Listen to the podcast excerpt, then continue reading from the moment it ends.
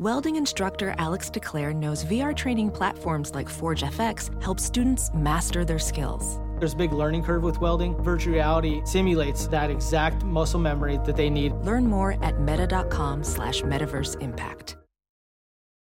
This episode of the Bears Talk Underground is brought to you by the Spotify Green Room formerly known as the Locker Room app, guys. Spotify Green Room is a live audio only sports talk platform, free to download and use. Talk to me, other fans, athletes, and insiders in real time. It's perfect for watch parties, debates, post game breakdowns, and reacting to breaking news. Share your own experiences on the app, start or join ongoing conversations, watch games together, react to the biggest news, rumors, and games, and of course, I host a weekly show every Wednesday night at 7 p.m. on the Spotify Green Room. The Bears Talk Underground presents Club 34 7. Be sure and join me. Come through and talk with me live. All you need to do is download the Spotify Green Room app free in the iOS or Android App Store. Create a profile, link to your Twitter, and join into the group. Follow me to be notified when my room goes live. And of course, every Wednesday night, 7 p.m. Central, 8 o'clock Eastern, is when Club 34 7 uh, hits the air. So be sure to join in on the fun, guys. You don't want to miss it. And be sure to follow me on the uh, on the app so that you'll know anytime that I go live because uh, we'll be doing watch parties during the preseason. We'll be doing uh, knee jerk reactions during halftime uh, during the season and things like that. Lots to do. This app opens up so many possibilities for interaction between me and you, my loyal audience. So be sure and download the Spotify Green Room app wherever you get your apps. What's up, guys? Uh, a few weeks ago, I didn't imagine I would say this, but I'm excited that it is Packer Week. Uh, I mean, considering what uh, what we were facing after the uh, after the Cleveland uh, game, and and basically how I was talking about impending doom, starting with the Raiders game. The, you know, we have the Raiders, then the Packers, then the Bucs, and 49ers, Steelers, and stuff like that. And it's just with the way this team is playing, that six game stretch isn't as scary as it once looked, uh, especially with the way the defense uh, has played. That being said, this is their first real test. This is Justin Fields' first test. Can he stand up to the pressure of Bears Packers? Can he get a win at home where you're supposed to win these rivalry games? And can the kid get us into first place after one of the most disastrous debuts in NFL history just three weeks ago uh, in Cleveland? all very good questions and and one that I feel far more confident in in saying it's possible than I have going into a Packer game uh, in quite some time. You know, the last time that I felt this confident or even more confident would have to be week one of 2019 when we all thought that uh, you know after the way that this team overperformed uh, in 2018 that 2019 was just going to be an addition to that. And having green bay week one to kick off the season with the world watching this was going to be the coming out party for the next nfc champion and you know super bowl representative. We were going to do it. And then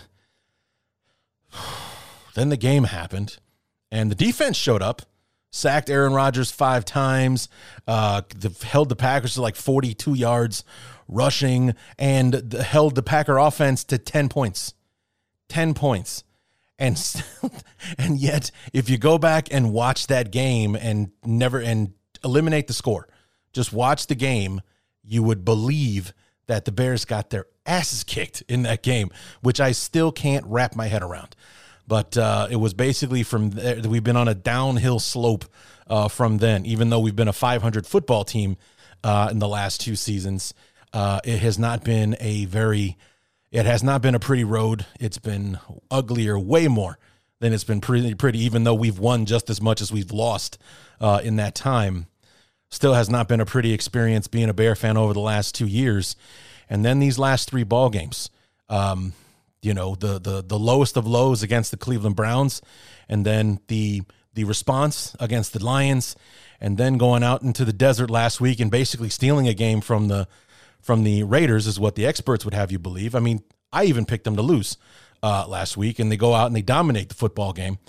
And uh, even with only 11, 111 yards from Justin Fields passing, we win the football game 20 to 9 you know, with no points, no help from the defense. We just the defense did their job. They just didn't get that that that uh, takeaway for the touchdown or no pick six, no no uh, scoop and score uh, or anything like that. I think it says a lot about what this team is uh, capable of. So, but then again, here we are uh, with the with the whole Jon Gruden thing and and all that kind of stuff, and that kind of poking its head out on Friday uh, with the first of the of the ugly emails about him.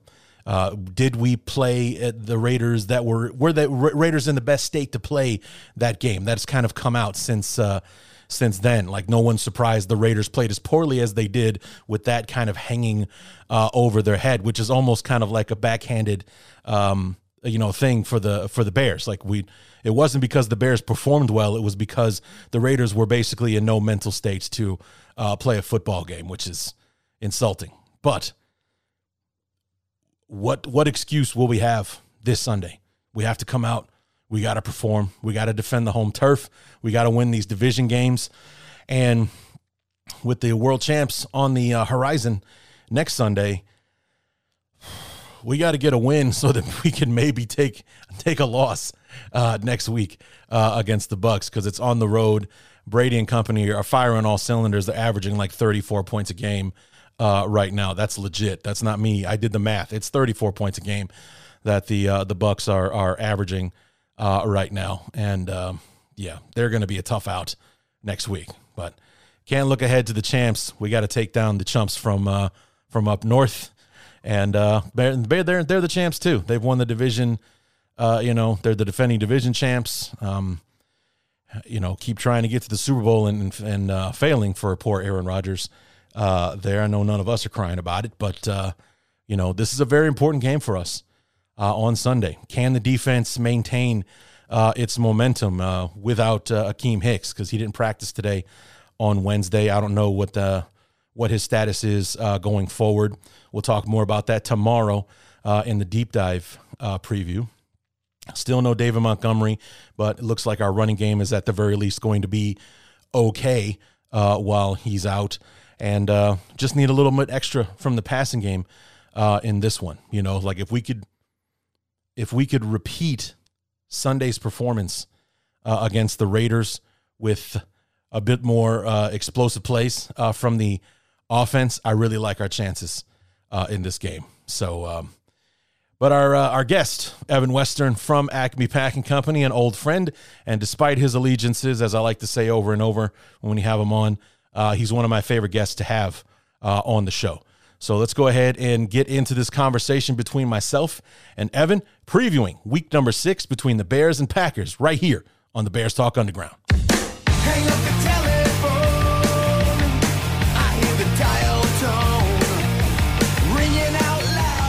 Week number six on our beloved's back and forth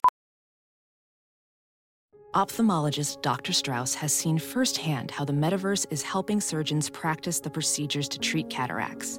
Cataracts are the primary cause of avoidable blindness. He works with a virtual reality training platform developed by Fundamental VR and Orbis International to help surgeons develop the muscle memory they need. The result? More confident, capable surgeons. And even more importantly, patients who can see. Explore more stories like Dr. Strauss's at meta.com slash metaverse impact. As you write your life story, you're far from finished. Are you looking to close the book on your job? Maybe turn a page in your career? Be continued at the Georgetown University School of Continuing Studies. Our professional master's degrees and certificates are designed to meet you where you are and take you where you want to go. At Georgetown SCS, the learning never stops, and neither do you. Write your next chapter be continued at scs.georgetown.edu slash podcast. Schedule has us back and home and uh, in Soldier Field where we are currently undefeated. Uh, we've taken down the Bengals and the Lions. Not the most imposing uh, of opponents, but we've beaten them so far.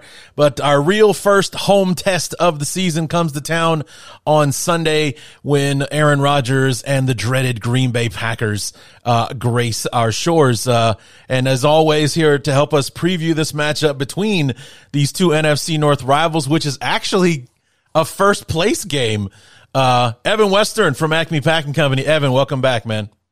Thanks a lot. Always, always a pleasure to be here. Glad, uh, glad to chat before a good rivalry game. Yeah, always. and and hopefully it is actually a rivalry game. I was talking about this on my uh, review show the other day. That um, you know, I think that we have a quarterback that can turn this rivalry into a rivalry for other than just by name uh, or tradition, you know, because as far as the results are concerned, it hasn't been a rivalry for a long time.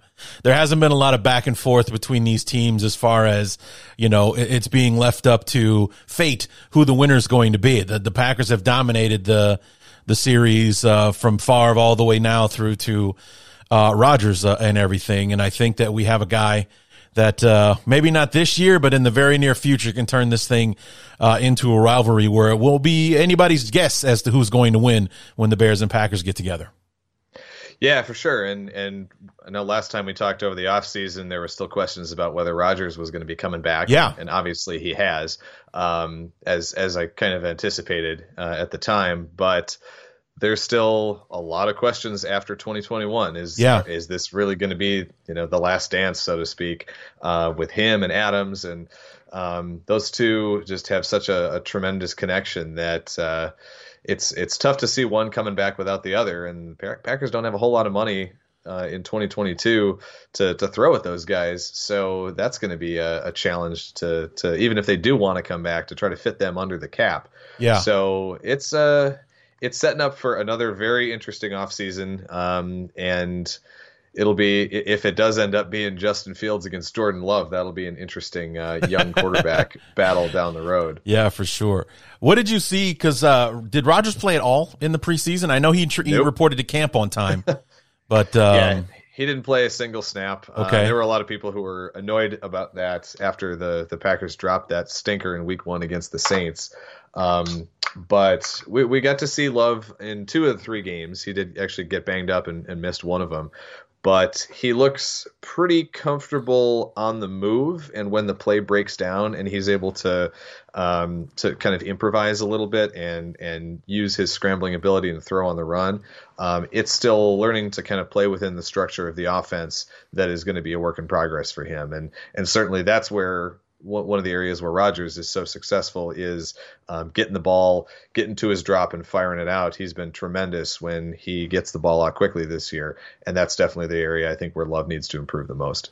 I see. So when we knock Aaron Rodgers out of the game in the first quarter, uh, you know, with a concussion or something like that, that's what we Bear fans have to look forward to. Is that basically, you know, Love is going to be dangerous when he's on the run? Is that what you're saying? Something like that. Okay, yeah, we'll, so we'll see. All right, I'll, I'll write that down for the keys to the game. When when love is on the there run, you, you, know, uh, there you go.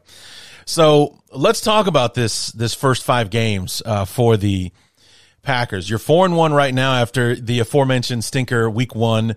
Um, that it was a road game for the Packers either way, but instead because of the the hurricane and whatnot, the Saints have to host it in Jacksonville. And, um, you know, I, I remember putting out a tweet after the game was played, like, should the Bears, instead of moving to Arlington Heights, uh, move to Florida? Because apparently the, the Packers, it's like a force field or some kind of kryptonite in Florida. You guys just can't buy a game in, in Florida. Uh, you know, with the way that the, the, that game turned out and your last visit to Tampa Bay and uh, and what have you.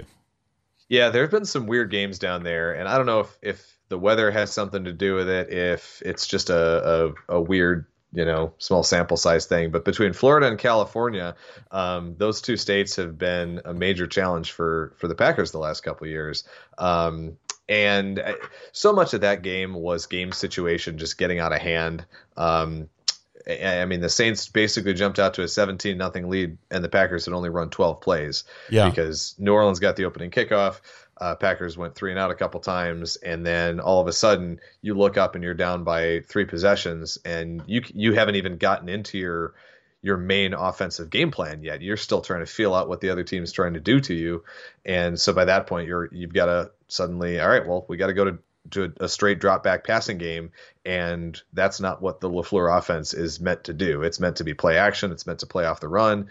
Um, and and so just a straight drop back game is not how that offense is supposed to function. So it just spiraled out of control from there. But um, thankfully, that that game does look like a, a, bit of a fluke for both teams, right? I mean, the Saints haven't exactly looked uh, tremendous since that game either. Yeah.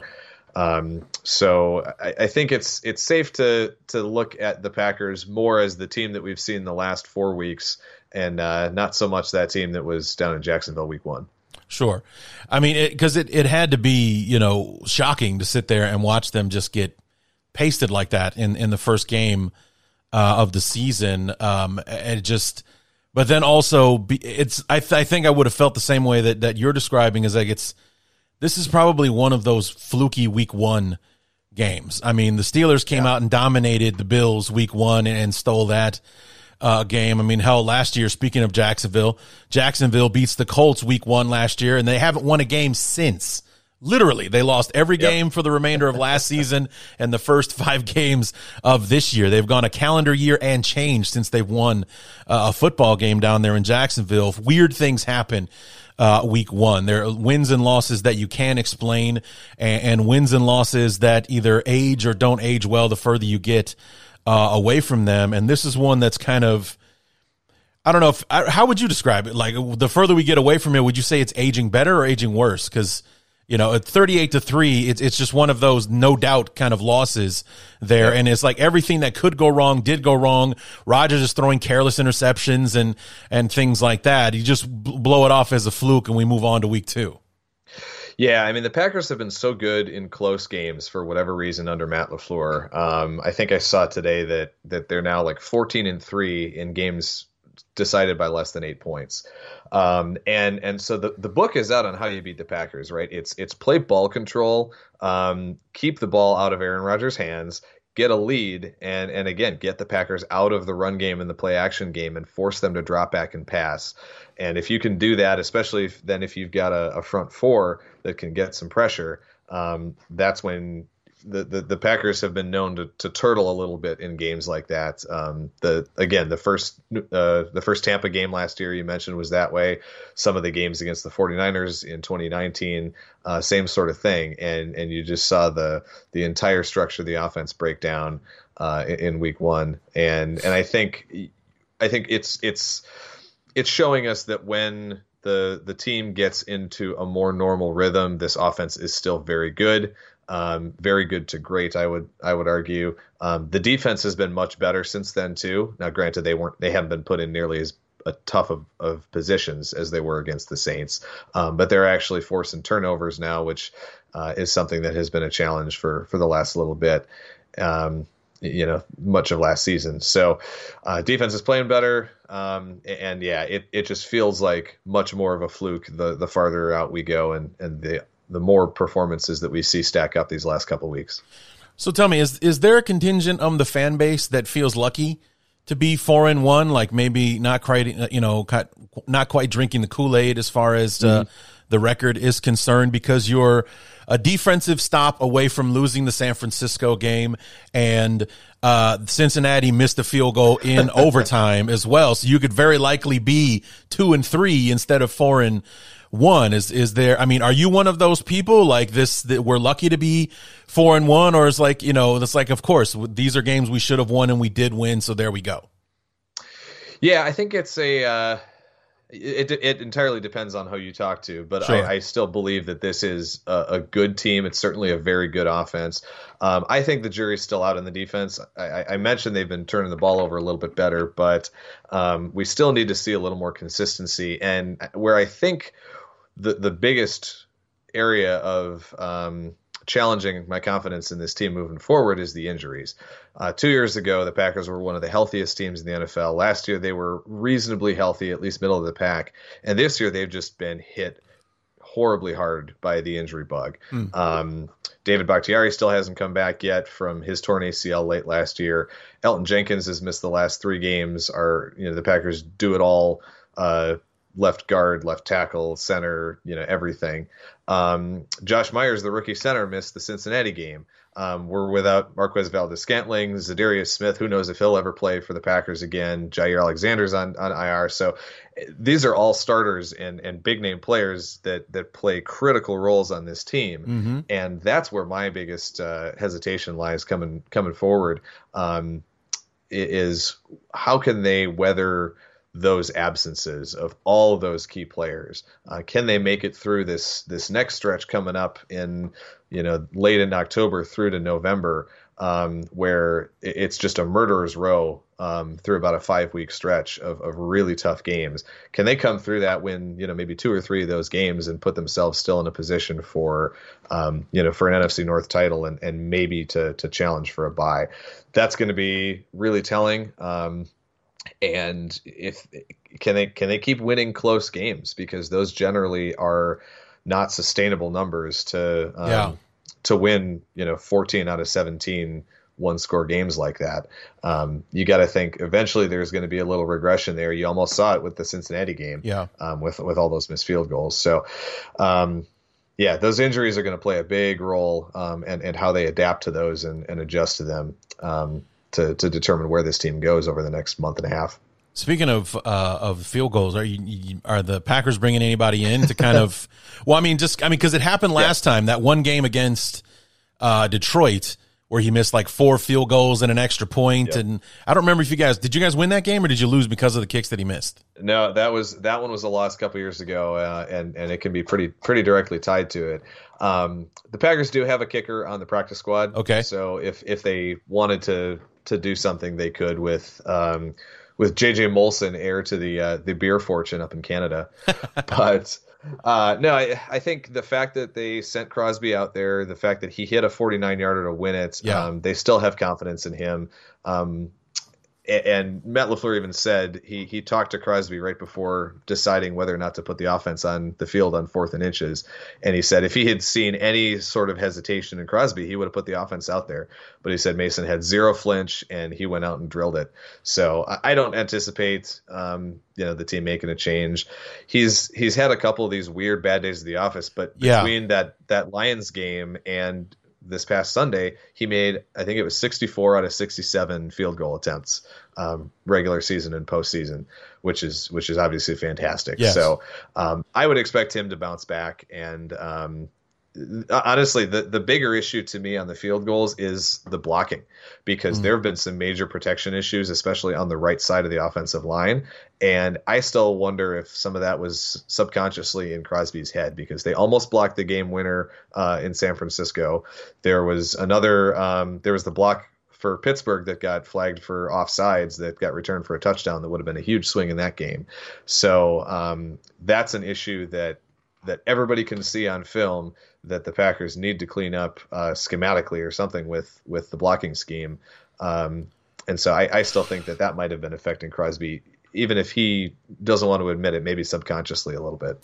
Well, the reason I was asking is because when he had the yips that one game in in Detroit, didn't they bring in like a a, a, a tryout leg or something like that to maybe shake him up? Uh, a little I bit. I believe they did. Yeah, okay. they never ended up actually signing anybody at that point. Right, but right. Uh, they did at least kind of yeah bring bring a guy or two in to um to just to see what they had. But obviously ended up sticking with Crosby. And, right, and it paid off. And um, like yeah, I said, no, I didn't think they would. Uh, I didn't think they would move on from him, especially since he did hit the game winner. But uh, my buddy and I were texting. Uh, back and forth as we were waiting for the Bear game to start because we were the late game after you guys, and um, I was like, you know, it's it's a funny thing when when Crosby gets cold, he is frigid.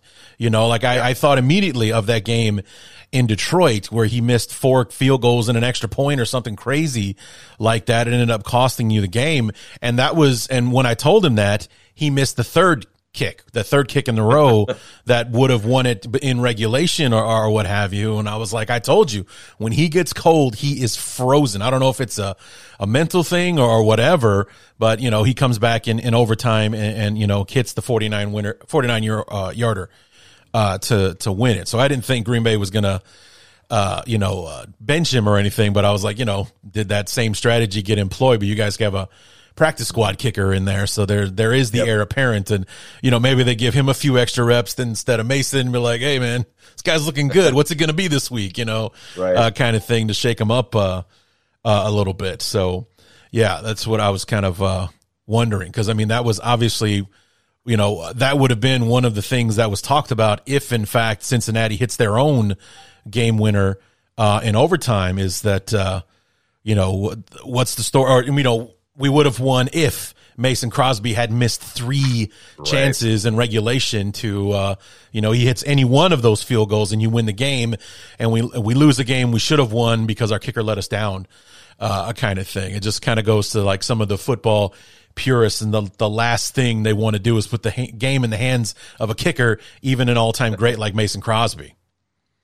Right. Yeah. But uh, yeah, we'll see what we'll see what happens. But I don't anticipate uh, Molson you know seeing the field anytime soon. I think right. with uh, with the expanded practice squads, they've got a backup punter, a backup kicker, a backup long snapper on the practice squad. I think those are probably um, you know break, break glass in case of emergency type of guys to have on the roster at this point. Sure, yeah, and I just saw actually uh, we had an excellent uh, backup kicker. Um, showed an amazing leg in the in the preseason. Just got signed off of our practice squad. The uh, there's it's Cody Parkey screwing us all over again, man. He uh, he tears he hurts a groin in uh, in New Orleans. He gets uh, put on IR, so the Saints sign our backup kicker away from us. It's like goddamn Cody Parkey. He just won't stop, man. He just won't stop screwing us over. So uh, it's it's it's fun to watch from from our perspective, obviously. Well, I mean, we still have Cairo Santos, who has been just lights out, man. I mean, yeah every broadcast team in the in the in the NFL has tried to jinx him uh, throughout this streak that he's on. I mean, either the announcers won't stop talking about it or they just keep throwing up graphics to show us what the streak is up to. But he keeps making them as much as it annoys the hell out of me that they keep, because you know it, it just always happens like this has never happened before in the history. Oh, look, there it just happened. Can you believe it? That's what the kind of things that happen when I'm, when I'm watching that one thing that's never happened before will take place almost immediately before the announcer can even, even get it out of his mouth. Uh, you know, so it always makes me nervous when they keep talking about, oh, he's made 30 in a row. Now it's up to 32, 33.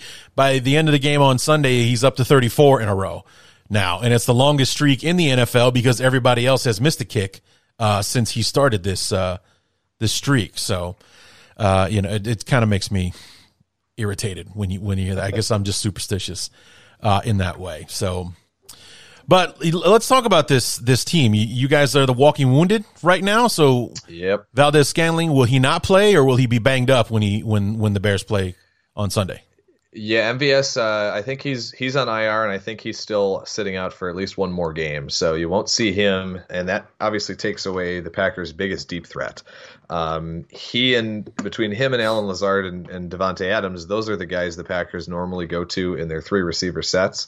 But with MVS out of the lineup, they've been using a lot more of good old friend Randall Cobb uh, uh-huh. uh, the last two games, and and he's really stepped up with some really big plays. Um, he was huge in that Steelers game. I think he, he caught four or five balls on third downs to move the chains, uh, had two touchdowns, uh, and a couple other big catches against Cincinnati to to move the ball on third down as well. So look for him to to make an appearance. Um, he'll probably play around, I don't know, 40, 50% of the snaps again now. Um, on off on the offense, I mean, the other big thing is again the offensive line. Um, we're hoping that Elgton Jenkins will be back. Um, if he is, where he plays will be very interesting because when he went out, uh, Yosh Nijman, a third year um, tackle who really had never played in the, the regular season before, uh, has stepped in for these last three games and has played actually particularly well, um, holding up against some really good pass rushers. Uh, the, the, his first game against Nick Bosa in particular, um, he really limited Bosa to, to be a, a pretty well a non factor. So that's been a, a big plus but if they can get Jenkins and and or Josh Myers back for for this week, um, that helps out the offensive line significantly, especially in the run game because they've been really struggling on first and second downs running the football. Um, their their success rate is one of the worst in the NFL um, on first and second down on the on the ground, and so even with with Aaron Jones and AJ Dillon, the the run blocking is just doing those guys no favors. So they're going to have to find some way to to get the ground game established a little bit, and then work that play action game off of it uh, on the offensive side. You know, and it's just. Uh you know, I, I was uh, thinking about that San Francisco uh, game and uh, the the way that they were able to take the lead uh, late uh, in that one, where they you know they're going to be able to hang on and and uh, you know put this thing away and, and and beat the Packers. And I can just hear Evan now talking about the damn Bosas and 49ers again, and you know all that kind of stuff. And then they drive the length of the field and and uh, kick the winning field goal, um, despite the fact that they didn't flag it when they tried to murder Davante Adams on that one play. Uh, It's like somehow it's like you know you blow the you blow your nose in the wrong direction, you get flagged, but they damn near take his head clean off his shoulders, and no flag from any of the seven officials uh, on the field, and they they ended up not needing it. They got the yardage that they need to kick the field goal uh, anyway. So it, it was uh, it was an interesting finish uh, to the game because uh, I just was wondering, you know, how they because it you you lost the first game uh, against the uh, against the Saints. You, you you know you struggle in the first half. You lose the first half to the Lions, and you you you know you shut them out in the second half, and that's what the difference was in the game there. And then you would go on the road to lose to San Francisco. It's like, okay, this thing is shaping out different the way than I thought it would, or uh, would would the fan base start to turn on Aaron Rodgers because of all of his BS during the offseason and the season's going sideways already. You've you've already lost two games you should have won, uh, and you struggled against the Lions on Monday night. What the hell is going on here? Yeah, that that San Francisco game was definitely a critical one, and and I think um, you know probably a, a little bit of a turning point if if you can have one of those in week three for this season, because yeah that yeah you go from that that swing from one and two to two and one. Um, would have been massive. And then the fact that they've now, you know, now they're on a four game winning streak, sitting at four and one, um, is is a big deal. Yeah. But but also just an emotional one too, with Yeah. um, all the struggles that the Packers have had out in San Francisco the last couple of years. I know they beat beat the 49ers last year, but you know San Francisco basically had none of their key players playing in that game. Yeah. Um, so you can you can kind of almost cross that one off. So go back to, to 2019 and the, and the way they got destroyed in both games out in San Francisco. To get that one felt really important um, and, and kind of like a galvanizing moment for the team and and the fan base even a little bit to to be like, okay, this is this is still the team that that we expected to see this year. Um, especially after, like you said, the inconsistency of those first two weeks. Yeah, I mean, because it was interesting watching that first half of the of that Monday night game uh, against uh, against Detroit, and for them to pretty much kind of dictate the the game in the first half, winning seventeen to fourteen, and uh, and, and whatnot, and and Goff, you know, matching Rodgers throw for throw there uh, in the first half, it's like okay, uh, so are are the Lions building on something, or are the Packers heading downward? What's uh what's going on here? And then the second half comes. The the Lions start turning the ball over. Rodgers and company start piling on the points. We're like, okay, this makes sense now. This is how this game was supposed to go. I don't know what was going on there in the first half, but the second half is uh, you know, more more along the lines of what we're supposed to see between these two teams. Definitely, and one of the big adjustments they made in that game was the the defense got a lot more aggressive after halftime. Mm-hmm. Um, that was at Matt LaFleur's behest, apparently. Um, Joe Barry, the new defense, I did hear that, yeah, that he, uh, yeah, it, it seemed like Barry was playing very passive, um, a lot of off coverage, not bringing a whole lot of extra blitzers um, in the pass rush in the first half. And LaFleur went to him at halftime and was like, "No, we we've got to get aggressive. It's You like, dude, take the people." training wheels off. All right, let's just get after it already. Exactly, because the pass rush was doing basically nothing through six quarters of the, of the season, and as soon as uh, they kind of started getting a little more creative with blitz packages and things, it, it opened up. Got again a couple turnovers, and um, you know they've kind of carried that through the last couple games. The the pass rush has been much much better um, the, these last three and a half games or so. Um, you're starting to see Rashan Gary come into his own a little bit. Kenny Clark is still a monster. Um, you're getting a little bit of um, of help from some of the other interior linemen as well, and so that's uh, that's definitely been a, a big help, and and we'll need to continue to be with uh, with Za'Darius Smith and Jaire Alexander out for a while. What's going on with Alexander? So uh, two weeks ago, uh, he separated his shoulder a little bit um, against Pittsburgh. Uh, it was on a, a tremendous tackle too. It was one of those Big Ben specials where he threw the ball on a swing pass like two yards behind the line of scrimmage on a fourth and four play. um, but uh, Alexander comes in to make a just a tremendous tackle on Najee Harris and gets him in the shoulder and uh, looks like it's an AC joint sprain. Um, the severity is still a little bit unsure, but they determined he's not going to need surgery, so he shouldn't be out the entire season. But he is on IR, and and honestly, I'm I'm expecting that he'll probably out be out until the Packers bye this year, which is very late in Week 13. Yeah, so we might that. actually, it, if all goes well, there's a chance we might see him back for the rematch against the Bears on Sunday night in early September, early December. Right, me. right. this episode of the Bears Talk Underground is brought to you by the Spotify Green Room formerly known as the Locker Room app, guys. Spotify Green Room is a live audio only sports talk platform, free to download and use. Talk to me, other fans, athletes, and insiders in real time. It's perfect for watch parties, debates, post game breakdowns, and reacting to breaking news. Share your own experiences on the app, start or join ongoing conversations, watch games together, react to the biggest news, rumors, and games, and of course, I host a weekly show every Wednesday night at 7 p.m. on the Spotify Green Room. The Bears Talk Underground presents Club 34 7. Be sure and join me. Come through and talk with me live. All you need to do is download the Spotify Green Room app free in the iOS or Android App Store, create a profile, link to your Twitter, and join into the group. Follow me to be notified when my room goes live. And of course, every Wednesday night, 7 p.m. Central, 8 o'clock Eastern, is when Club 34 7 uh, hits the air. So be sure to join in on the fun, guys. You don't want to miss it. And be sure to follow me on the uh, on the app so that you'll know anytime that I go live because uh, we'll be doing watch parties during the preseason.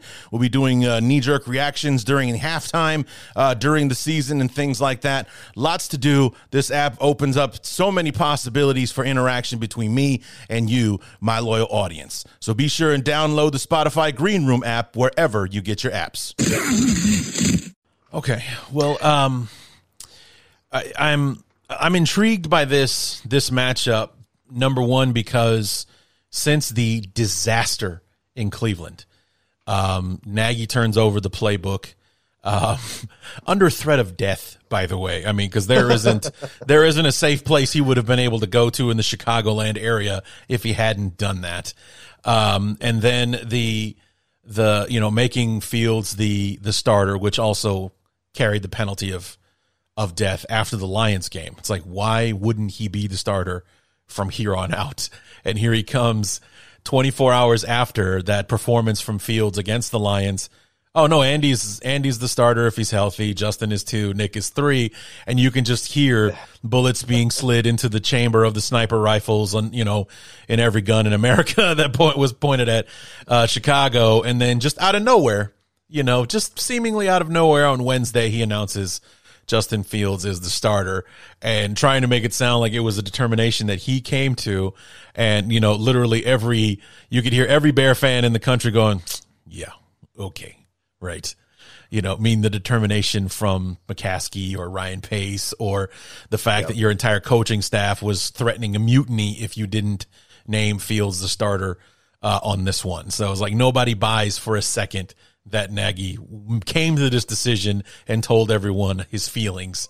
Uh, you know, but he also likes to hide behind collaboration that uh, this was something that we came to together, uh, you know, after lots of discussions with, you know, internal and people and blah, blah, blah. Fields is going to be the uh, starter. Yeah. But we've been trending up the last two weeks as far as, you know, we're running the ball a lot better. Um, we're playing solid defense and we basically shut the Raiders down uh, on Sunday. And with the the up and down of the first five games for the Packers, it's just like this is more confident going into one of these games than I felt in a long time. I'm not dreading Sunday as I have in most cases uh, in this uh, in this rivalry. I'm not saying that we're going to go out there and we're going to win it. I just like our chances for this to be a football game as opposed to like, hey, we were really in there for the first quarter and then all of a sudden uh, Chuck Pagano put uh, put Danny Trevathan on Valdes-Scantling while we watched him run away from us for 80 yards and a touchdown that blew the game wide open. Uh, you know, so it's like I, I'm just feeling good about our chances to make it a ball game and, like I said, turn this thing into a rivalry again. Yeah, I, I think the biggest thing to me with the Bears, as much as anything, has been Nagy finally given a play calling. Yes. Right? I mean, it, it looks like a completely different offense these last two weeks from from the first couple games. Um, and, and regardless of who the quarterback is, um, Yep. And th- there's there's no way Nagy can take that back now, right? No. Like this season, that's that's It's just- that's he- he already did that once. Was that what a year or two ago? Last Um, year.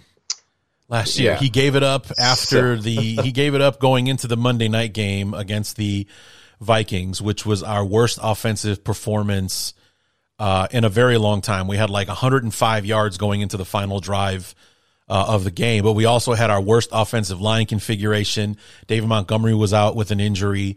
Uh, Nick Foles was still our quarterback. I mean, it was just an absolute balls up disaster uh, of a game. But it's like after the bye week, we figured out our configuration with our offensive line. And despite losing the game to you guys when we came back off of the bye, Montgomery had 100 yards rushing. We looked a bit more balanced on offense. Mitch actually looked like a competent quarterback when he wasn't trying to play hero ball and throw it into triple coverage against you guys uh, and, and things like that and we we look like a more balanced, more competitive offense. But then after the season was over, uh, you know, Nagy was basically telling the world he thought Mitch was the problem because as soon as Mitch was gone, we've got Andy Dalton. We we draft Justin Fields. He's taking the play calling back, and it was worse than it was even before then.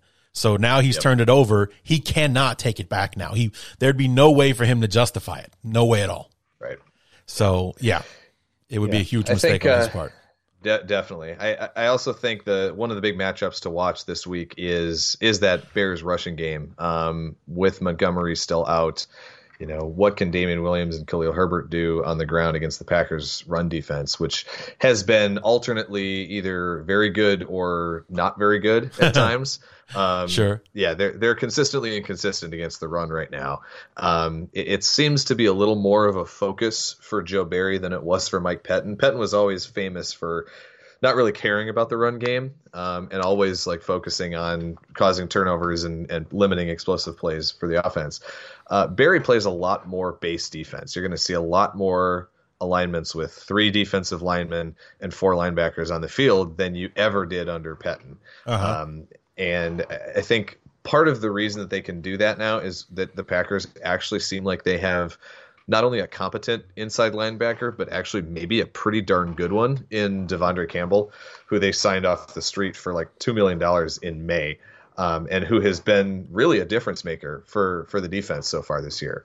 Um, so g- great find by Gutekunst and company uh, for picking him up because he has been um, all over the field and, and making huge plays. I think he's he's got at least two interceptions. He's been in on a fumble or two as well, um, making some splash plays and, and tackles for loss in the run game. So uh, as he goes, I think the um, the run game might go. Um, and then on the defensive line, the other big thing is can anybody step up next to Kenny Clark? Because the games when they've had success have been when somebody else plays well next to him, whether that's Dean Lowry or Kingsley Keke.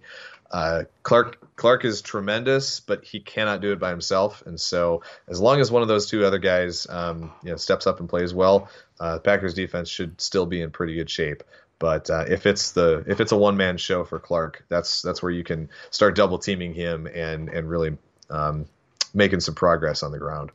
Yeah, you you when you were talking about being consistently inconsistent, or um, however you put it, uh, it reminded me of of the Bears in I think it was was either I think it was 2019, where um, you know it's like one week we're we're we're up against what would not be considered marquee pass rushers, and we can't keep Mitch clean at all, and we're worse just swallowing him whole. Then we played uh, like Denver the next week, Von Miller and Bradley Chubb.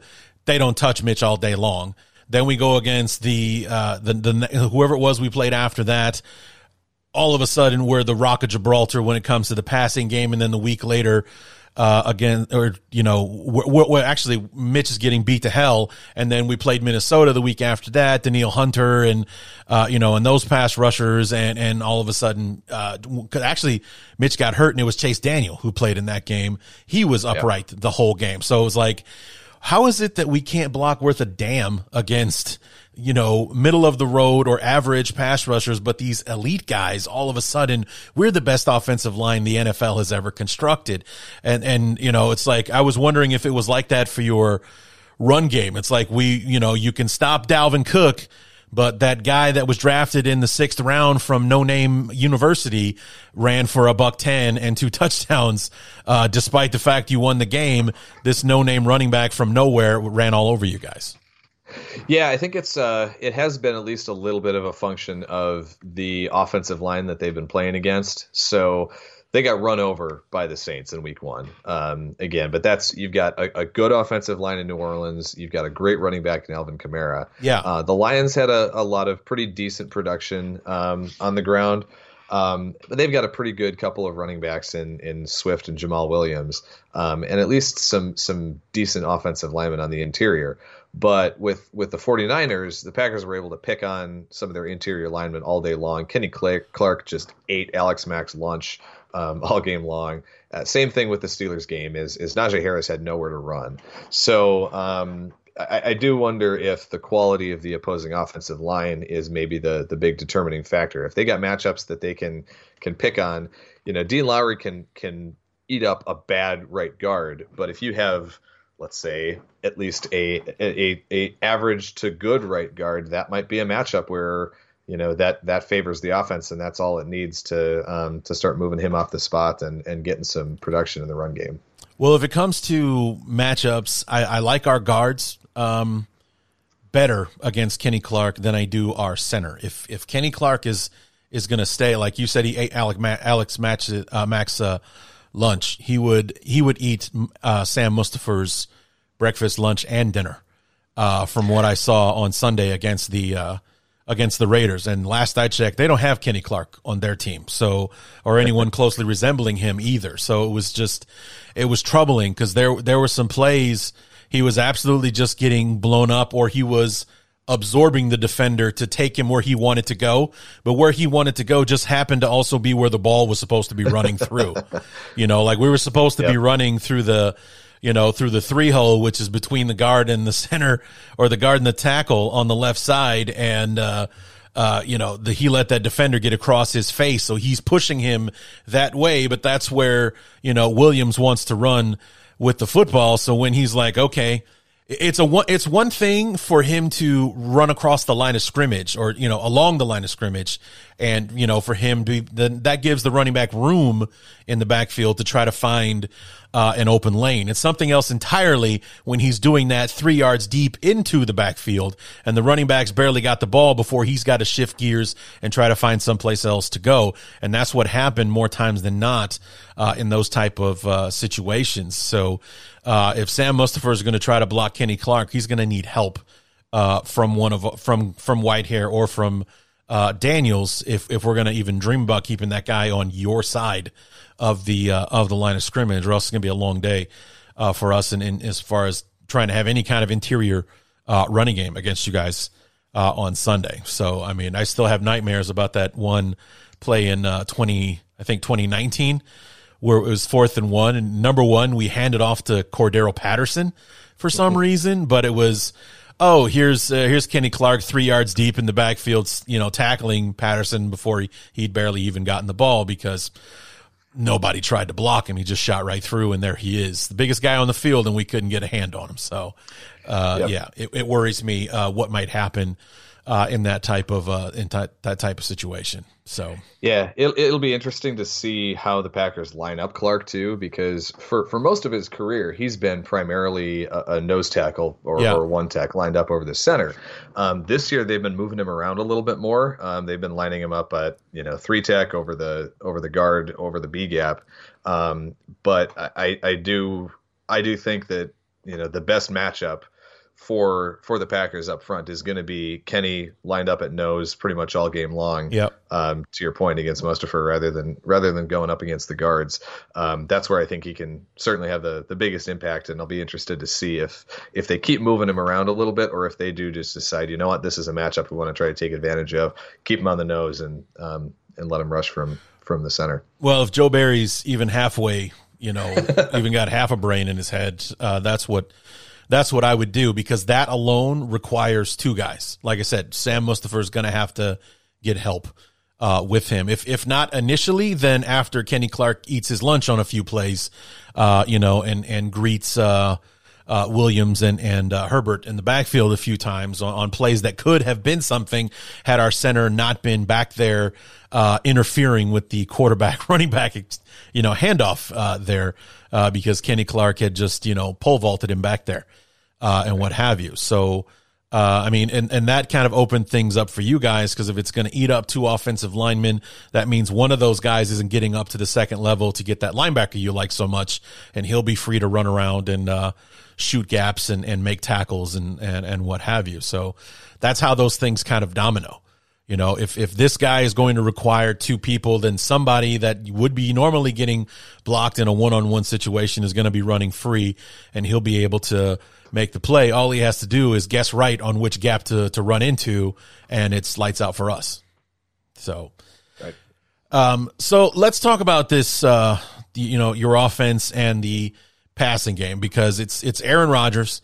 And after the first four weeks of the season, like I actually picked the Bears to lose to the Raiders on Sunday. And, and the reason that I did that was because a, we do not have an explosive offense in the way of we can just crank out the points. We're not there yet with Justin uh, Fields. We're just warming up to the idea. Well, I mean, Lazor's also just getting the playbook back and kind of getting a feel for how to get this offense going uh, and everything. We, all, we also don't have an offensive line where we can take many seven and nine step drops and, and wait for somebody to get open downfield, uh, kind of thing. But what was worrisome to me going into that Raider game was because they have Ruggs because uh, of Edwards and and you know um, the Titan Waller uh, and everything. And three out of four games in the start of the season, the Bears gave up some kind of big play downfield. Uh, we got smoked twice on national TV by the Rams. Uh, a week later, Ja'Marr Chase burned us for a 40 plus yard uh, touchdown pass. And even the Lions, late in the game when it had pretty much already been decided, but it was so ridiculous how open he was. That's what made me worry about what could happen in the Raiders game. If if if the Raiders can block and keep Derek Carr clean for a second, he can find somebody downfield because somebody's going to make some kind of miscue and there's going to be a wide open guy inexplicably and then boom, you know, two two of those plays and they've already scored more points than they'll probably need uh, to win. And after watching it happen in almost every single game we played so far, I thought that was more likely to happen than it wasn't uh, in the Raiders game. And that's why I thought the Raiders might come away with the win. And here we are with a guy that specializes in doing that to us in a year where we're not good in the secondary or weak in the secondary for the first time in a long time. Yeah, it'll be again with Valdes-Scantling being out. That certainly takes away the biggest deep threat that the Packers have. I mean, okay. he's the one true burner with in terms of pure speed uh, in the Packers receiving core. And again, uh, Cobb has been more of um, an intermediate guy um, most of his career, really, um, and and he certainly has been these last couple weeks. Um, you know, filling in for for MVS's snaps. Where I think the Packers can still get those big explosive plays in the passing game is off of play action. Sure. As long as again they get the they get the run game going. Um, Allen Lazard doesn't have awesome deep speed, but he's got a huge catch radius. Um, big guy and and he's got a little bit of burst and so he might be able to um, to shake loose a little bit especially because he's such a, a, a, good run blocker that um, you know he can be a little bit deceptive there um, in terms of um, you know how, how they deploy him in in the play action game. So he's a, a possibility on play action.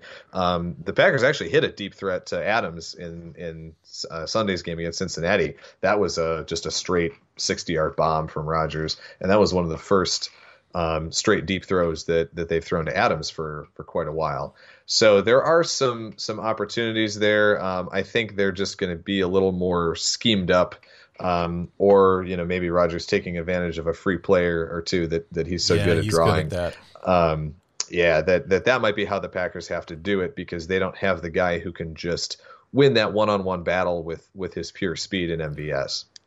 Yeah, it's one of the things that I've I've always hated about Rodgers was that uh, was the stuff that he would pull on those free plays, you know, or the fact that they would steal him by you know snapping the ball when somebody's running off the field kind of thing I mean- to nail us with that 12 man on the field nonsense. Like You, you gotta, you gotta so cheap quicker, man. so cheap when they do that man. So cheap. And uh, you know they just turn it into a free play or he knows it's a free play so he's okay let's just wing it 60 yards down the field for no reason because it doesn't happen. It, or it doesn't matter what happens. If they pick it off and run it back it's a flag on them. Who cares? You know kind of thing uh, it just it would just irritate me so bad. It's like it's so petty that they do that. I hate it more than anything. But god damn it, get off the field. What's the matter with you guys? They, they were so close to getting the Steelers on one of those two weeks ago, and Tomlin realized it just in time and got a timeout in. Uh-huh. Um, and and there was a, a pretty funny exchange uh, that the cameras caught of, I of saw that. Rodgers and That's what Tomlin that was about? each other after that. Yeah. Okay. It, it was that Tomlin was able to get the timeout before uh, Rodgers got the snap off to catch him with 12 men. Um, they haven't haven't had a whole lot of that yet. Um, I'm trying to remember if there was a free play. There might have been one in the Lions game, um, but certainly that's something that uh, tends to happen more at Lambeau. Um, and and you know, Packers haven't played having played three of their first uh, first five games away from home. Um, I, I think you'll start to see those ramp up a little more as they play a little more home games here down the stretch. Yeah. Well, I mean, because this is a weird stretch you guys are on. Well, we got four now. road games out of five weeks. Yeah. Um, and then you know one of those, I think the, last or one of those road games, the, the next stretch is a Thursday night game in Arizona. So short week, cross country travel. That's going to be rough. You come back and and at least they've got a little bit of a, a mini bye before having to play Kansas Kansas City, City in Kansas City. Yeah. Um, that that five week stretch, starting with that Arizona game, is brutal because again, at Cardinals, at Chiefs, home for the Seahawks, at the Vikings, and then home for the Rams going into the bye week. Yeah. Um, that five that five game stretch is, I think, really going to be the the defining uh, month for this team uh, in terms of. It, it, do they have any chance of getting the one seed this year, um, or are they going to be, um, you know, fighting for their lives in the NFC North? That's that's going to be the um, the month that really decides that. I think. Yeah, it's uh it's a it's a it's a brutal stretch. I mean, and and you know, with with us this week in Washington, uh next week, the, I mean, just all seven of those games you have between now uh and the bye are uh are going to be tough because it's the Bears on the Yep. road. It's uh it's you know, and the I don't know what's going on with Washington this year. For as good as and solid as they were on defense last year for them not to to be all of a sudden at the bottom of the the league Yeah. defensively that's it it makes no sense. And because everybody's healthy or at least that I know of on the defensive side it just doesn't jive with what's going on down there. They were supposed to be the ones taking over this division uh, and everything. And instead they're you know if not for the Giants they're in last place Yep. uh, kind of thing going on. So it's uh, it's a weird thing that's going on out there in Washington. So so as we get uh, we get wrapped up here uh, Evan um, What's the what's the pulse like on uh, like what are your guys thoughts on on the Bears uh, coming in? Like the you know what are you hearing from your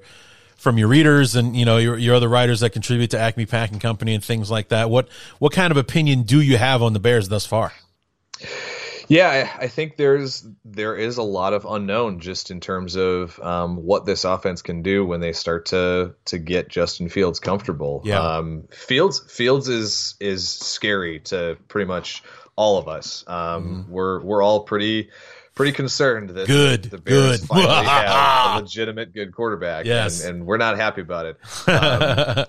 My uh, my fiance is an Ohio State grad, so I have to I have to watch all the Ohio State games. And having having seen him play in college, Yeah. um, I was I was very upset when the Bears traded up for him and uh, and made that that work. I was I was pretty I was pretty ticked off that the Broncos didn't grab him or the, the Falcons didn't didn't snag him and Yeah. keep him away from Chicago. So I think that's the um, that's the big worry. Um, I, I don't know that we're necessarily terribly worried about the the run game this week, Okay. um, just because you know with Montgomery being out, um, Clark playing as well as he has, Campbell out there. Um, again, I think a lot of the the concerns about this game aren't necessarily about what the Bears what the Bears will do to the Packers, but what the Packers are able to do because of the limitations due to the injuries and just some of the the little inconsistencies that they've had. I mean, for one example for you is red zone uh, offensive defense for this team has been unusually bad. Um, they're only hitting 55% uh, touchdowns in the red zone on offense, which is bottom like six in the league. And they have not forced a, a single field goal attempt in the red zone on defense. Oh. Opponents are 13 for 13 wow. once they get inside the 20 against the Packers defense. Um, so that's a, a big, big concern is um, the Packers need to get those uh, get those balls in the end zone uh, when they have those opportunities, and they have not been doing it at the the rate that they normally do. So uh, that'll be something to watch. But um, yeah, it, the other I guess the other things that we're we're thinking about are um, I, I, think I remember seeing Akiem Hicks is banged up. Um, Trevathan's back, if I remember right. Yep. Or, or going to be back. So um, he's always a, a, thorn in the Packers' side. So um, I think that it could be a lower scoring game uh, this week, just especially if if Green Bay kind of stalls out in the red zone again. Um, so that's that's kind of where where I'm expecting this to go. Not one of the um, you know, one of the big shootouts from from some of those years past. Yeah. But you know, not maybe maybe not a 10-3 game like a couple years ago, but something in the range of like a you know 20 to 17, 23-20 yeah. seems you know something close and and relatively low scoring kind of feels like where we're going to be this week to me. Well, win or lose, I think that would be a step in the right direction for us uh, because last year um, we gave up 42 and 35 points uh, to you guys, and uh, we obviously didn't score anywhere near that much in either of those uh, games. In fact, the second beating was worse than the first.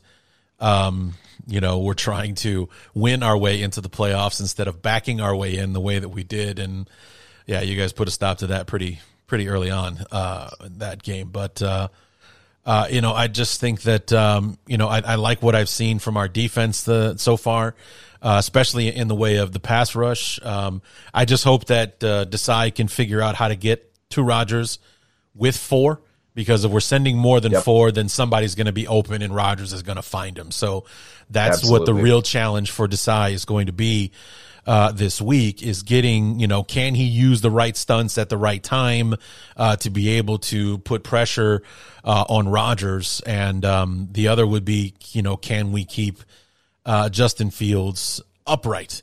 Um, because as far as like you know you know the like people like say well if you start to hit him then he'll get rattled and and all that kind of stuff. For some quarterbacks that's just that's just not true. You're you're definitely yep. screwing up their rhythm but they're not getting worse for it as the game goes along. And i think we have that guy now um, because the beating that he took in cleveland would be enough to ruin a rookie quarterback forever you know forever with how yeah, bad that was, that was and was it was brutal.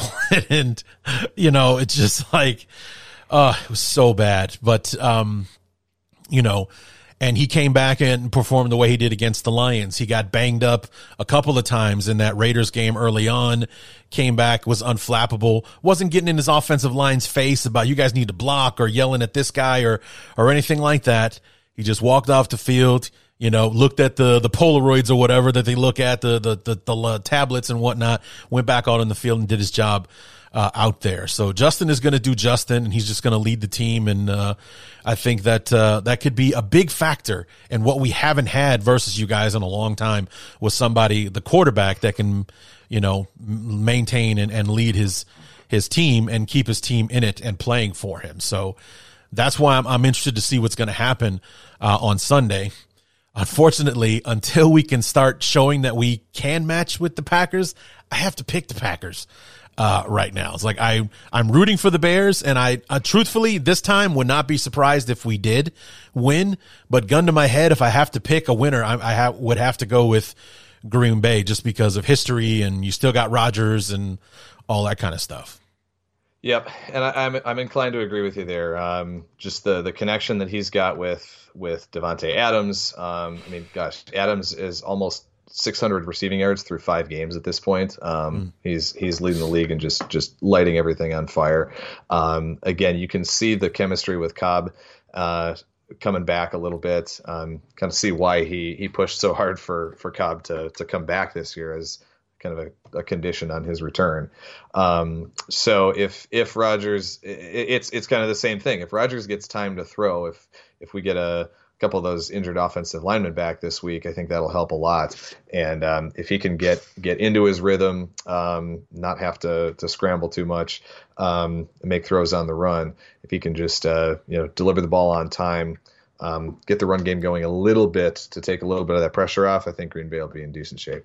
Yeah, I mean that's one thing that we did very well against the the Raiders was keep Carr from getting a rhythm right. uh, going. They just never got really anything going against the Bears uh, on Sunday, and uh, you know it was it was enough to uh, to get us the to get us the win. So hopefully the Bears defense can do something resembling that uh, to uh, to get us a win on Sunday, so we can be in first place on Monday. I would enjoy that thoroughly. So, well, Evan, I know you got to go. Time is running short. You're a crazy. If I told you what this guy was doing, you wouldn't believe it. But uh, this is what uh, he's up to because you've got conflicting activities. You got sand volleyball and curling going on at the same time. It's kind of an interesting life that you live there, Evan. But uh, we love having you on the show, and uh, we'll see you again in eight weeks when we preview Week 14, uh, the big Sunday night. Because if it's in Lambeau, it's got to be on national it's a TV. primetime game. Yeah, it's prime time That's Sunday right. night football after the Green Bay bye. Bears and Packers at uh, at Lambeau. So uh, we'll talk to you when we're ready to preview that one. Sounds good. Look forward to it, man. Go Pack, go.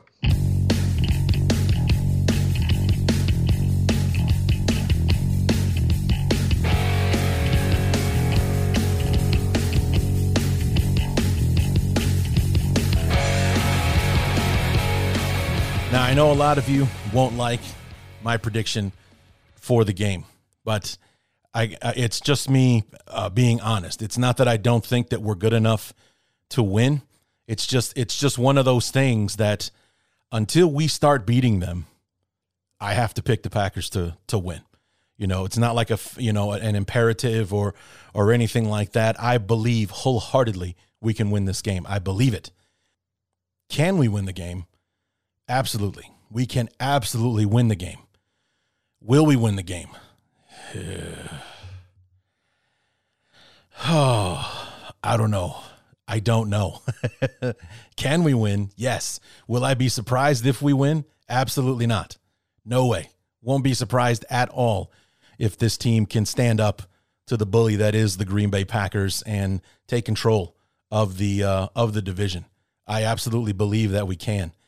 It's the uh, the actual implementation of making it happen is where I where you kind of lose me because the Packers just keep finding ways to beat us, or we keep finding ways to lose these Packer games. Uh, you know, whether it be uh, just you know having the wrong game plan, or like Week 17 when Pagano decided it'd be a good idea to have Danny Trevathan fake a blitz and then drop into coverage one on one with Marquez Valdes-Scantling, who uh, just so happened to be about 20 yards ahead of Trevathan uh, when he caught the ball, and all we got to do was watch his uh, number run away from us into the end zone for a touchdown. When we have moments like that, when when Rodgers can see us coming from a mile away, and I'm hoping that's something that uh, Sean Desai can cook up for us. That uh, you know Rodgers won't be able to see us coming. That maybe every once in a while we'll be able to bring uh, a blitz that he'll think is coming from one place, but is actually coming from someplace else. We're really going to need his creativity uh, on the defensive side, and we are really, really going to need that secondary to not be who they've been more times than not this year. So, I mean, we got lucky on one play against the Raiders last week, and then three out of the four games before that, we got smoked at least once. And you can't be giving freebies to Aaron Rodgers and this offense. And it just goes back to, um, you know, I I think that the the Packers will find a way to win. But I, it's it's such a tough decision to make. It really is, um, because I I do truly wholeheartedly believe we can win this game. But, but basically, the Bears have to prove it to me. You know, they have to prove that they can do this, that they can go out and legitimately uh, beat Green Bay. No excuses, no flukes, no nothing, no Rodgers on the bench, no nothing. Go out there and just beat them. You know, we're playing well enough right now. I believe we can. Will we, though? That's the true question. And uh, I got to go with the history when it comes to will they. It's- most times they won't. So, um, like I said, uh, if like gun to my head, I got to pick a winner. uh, in this in this rivalry in this matchup, I got to go with Green Bay. But I feel like those days are are coming to an end. I really, really do. Um, just just something about Justin Fields says that uh, he's going to help us be able to stand up to Rodgers. And if maybe if it's only this year and then it's us against Jordan Love going forward and the Packers can be the ones worrying about their quarterback position for the next 20 years, wouldn't that be something? While we have the class of the division throwing touchdown passes for us. It's about time something like that happened, quite frankly. But um, you know, uh, until that happens, I, I, I got to go with with what we've seen, you know, a, a, a hundred times since 1992 when Brett Favre took over. Is that more times than not, Green Bay will find a way to win or we'll find a way to lose. Now, I don't think we'll find a way to lose. I'm confident in that fact, but finding a way to win that sounds more like a Green Bay thing uh, right now. So we got to go ahead and win, and um, we got to make it look legit, like we just went out there and beat them. Not that there was any flukes involved or, or anything like that. I would really just like to see us go out there uh, and whoop them. I really would. So, and again, you know, I, I hope I'm with me putting this out there, it'll have the same effect that it did last week. I believe the Raiders were going to beat us, and then we beat the hell out of them. I believe Green Bay can win this game. So hopefully the football gods return with, uh, you know, oh, well, you think, okay, well, here's a home victory against the Packers that'll put you in first place. How about that? I'll take it. I really will. So I'll be the least guy, least surprised guy on the planet if we win the game. But uh, well, I'm also not going to say I told you so if we lose. But um, like I said, like with this rivalry, that's that's in my opinion is the law of probability. That's more likely to happen than it is for the Bears to win. So I hate to say it, but uh, that's how I feel. So sorry to end the show on a downer uh, like that, but uh, come back tomorrow for the deep dive uh, preview, and we'll talk about the keys to the game and what the Bears need to do to prove me wrong, and uh, you know what needs to take place in order to, for us to come away with our third victory in a row, our fourth win of the season, and uh, for us to be able to take over the division lead over the detested uh, Green Bay Packers. So head back on over uh, tomorrow for the deep dive preview. We'll get you ready for Bears Packers on Sunday.